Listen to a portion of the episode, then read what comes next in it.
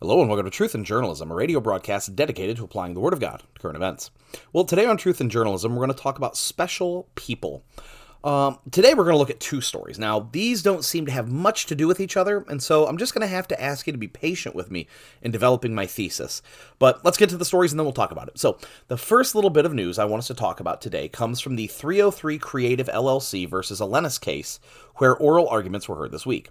During the arguments, Justice Amy Coney Barrett posed a question to Principal Deputy Solicitor General Brian Fletcher.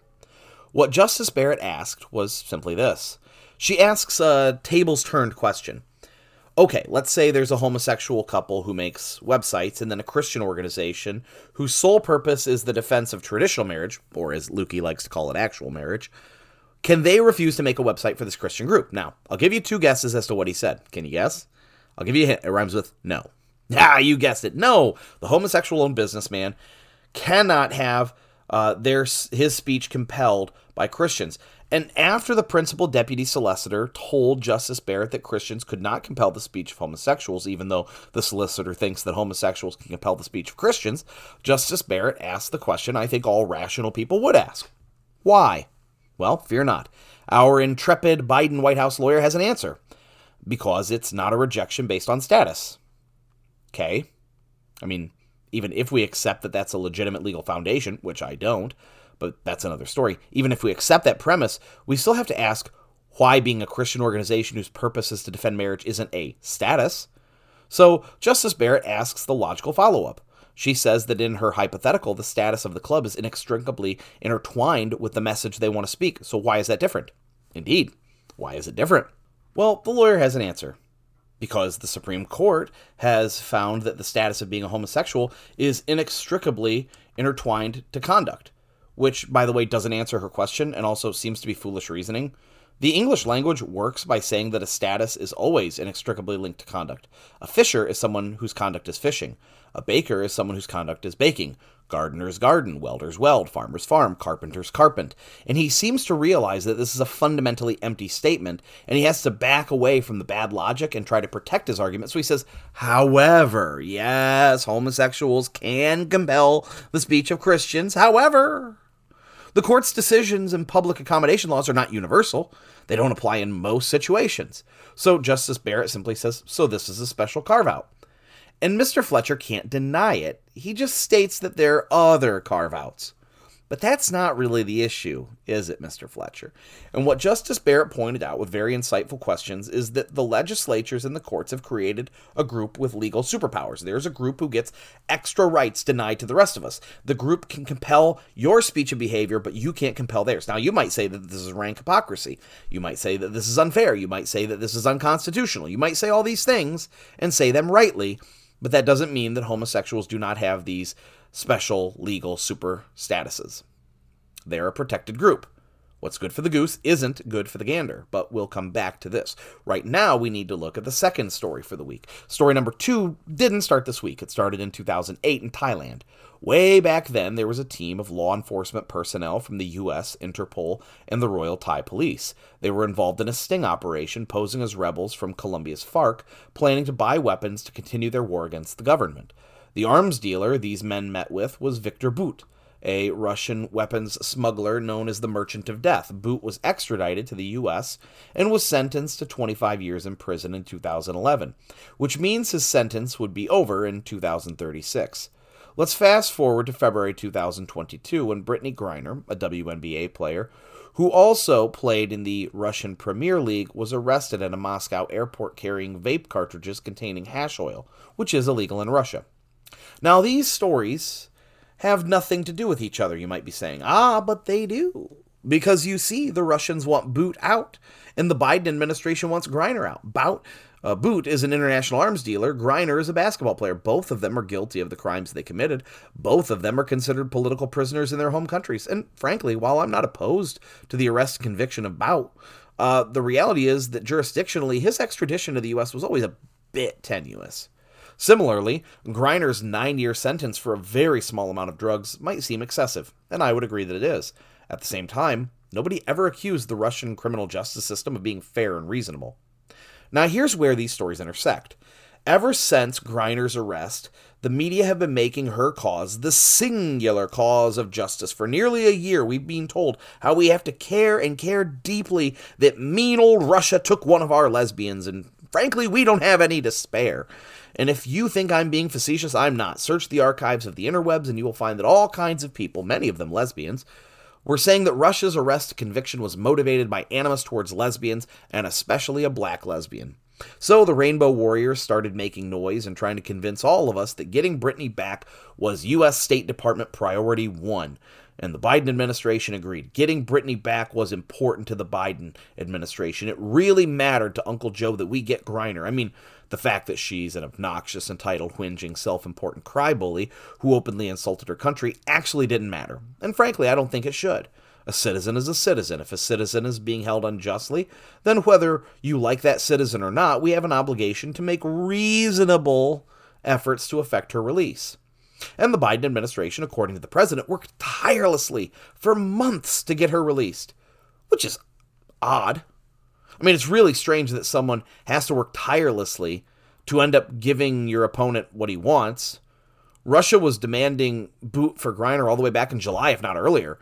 So I'm not a mathematician, but by my calculation, that's over four months ago.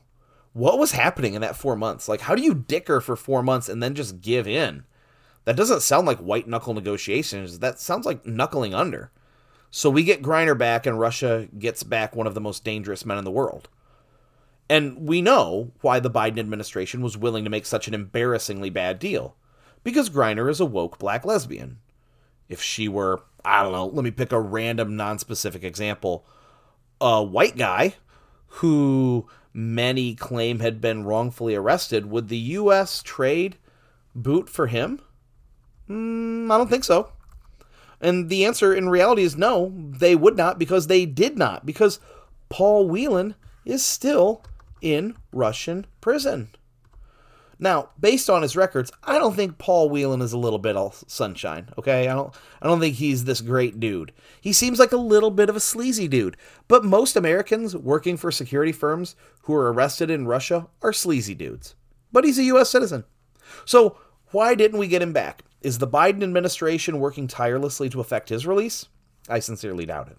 No, the fact is that Griner was traded for Bout because she's a woke black lesbian. She's in a protected class, a class with super legal status. You see, governments do these sort of things. They create special protected classes. They create classes that have special rights and privileges. They create groups that have legal powers that other groups don't have. And that isn't bad. In fact, let me give you an example. Imagine living in a society where the enforcement of law and morality depends solely upon people taking justice into their own hands. This is obviously not an ideal social situation. Most societies have determined that giving certain people the power to have legal powers that the rest of society doesn't have tends towards the good. In America, a police officer has powers you don't have. They can legally detain someone, they can use force, and deadly force in carrying out their social duties. You can't do that, or at least only in very limited circumstances. You can't pull someone over for speeding. You can't demand someone's ID if they didn't use their turn signal. You can't arrest somebody for tax fraud. We give judges super legal powers. They can do things the rest of us can't. We give lawyers super legal powers. You can't go defend your friend in court. Doctors have super legal powers. You can't practice medicine. In fact, anyone who is licensed by the state has super legal powers. They're doing something that is illegal unless you're part of this special class of people. I have a super legal power. I have the power to solemnize marriages. If you get your cousin Fred to officiate your wedding and he doesn't have a license, your marriage is invalid. Children are a protected class. We protect children, and we should. There are all kinds of laws that protect children from abuse, neglect, exploitation, and molestation. And these are good laws.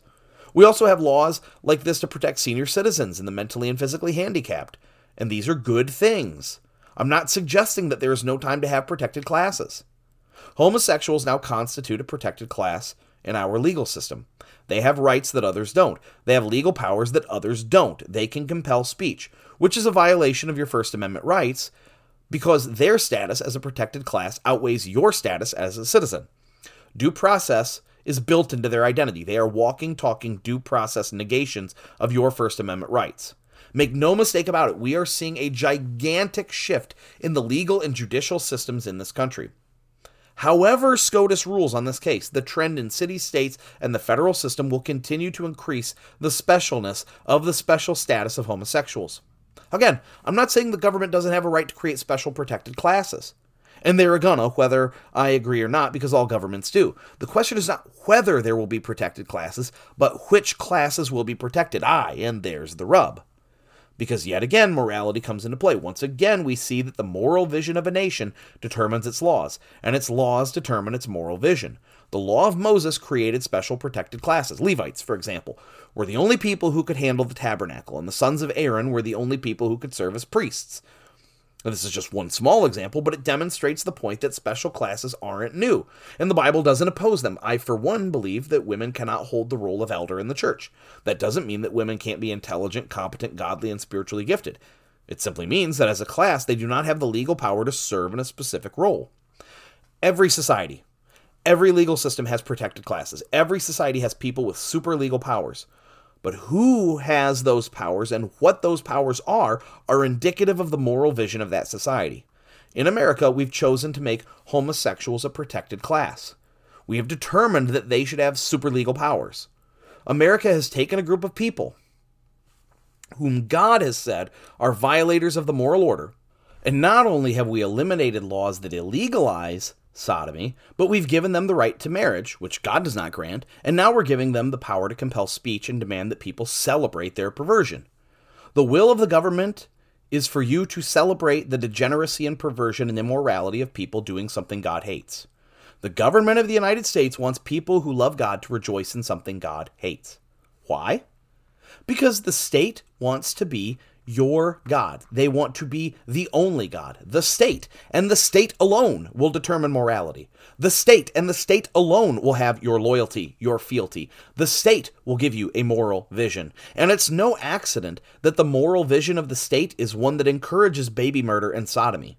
The state doesn't want to celebrate and inculcate family. Family creates loyalty outside of the state. They don't want strong civic organizations and churches because organizations and churches help you to not feel alone and to recognize that there are other people who see and hate the moral idiocy and insanity going on. The state doesn't want you to have any other God before it. So it wants you living as an atomized individual in your 400 square foot apartment, eating bugs, watching Disney Plus, working 18 hours a day, not having children, not having friends. The state wants worker bees and drones.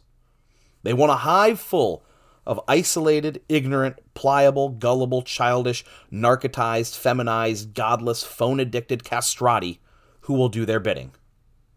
The kind of drones who are always consuming new product to make the rich richer. The kind of drones who will give over their rights and privileges for safety. The kind of drones who will stand on the sidewalk and chant gay as though that were a compelling political argument. The kinds of people that the state wants to create are fools. The state wants to create fools, fools whose only God is the state what the state wants to create, what any person who views themselves as God, whatever they want, they want useful idiots. And while idiots are idiots, useful ones are useful. Now, people say, well, this will lead to the destruction of the country. Uh, no nation can survive like this. It's all going to collapse.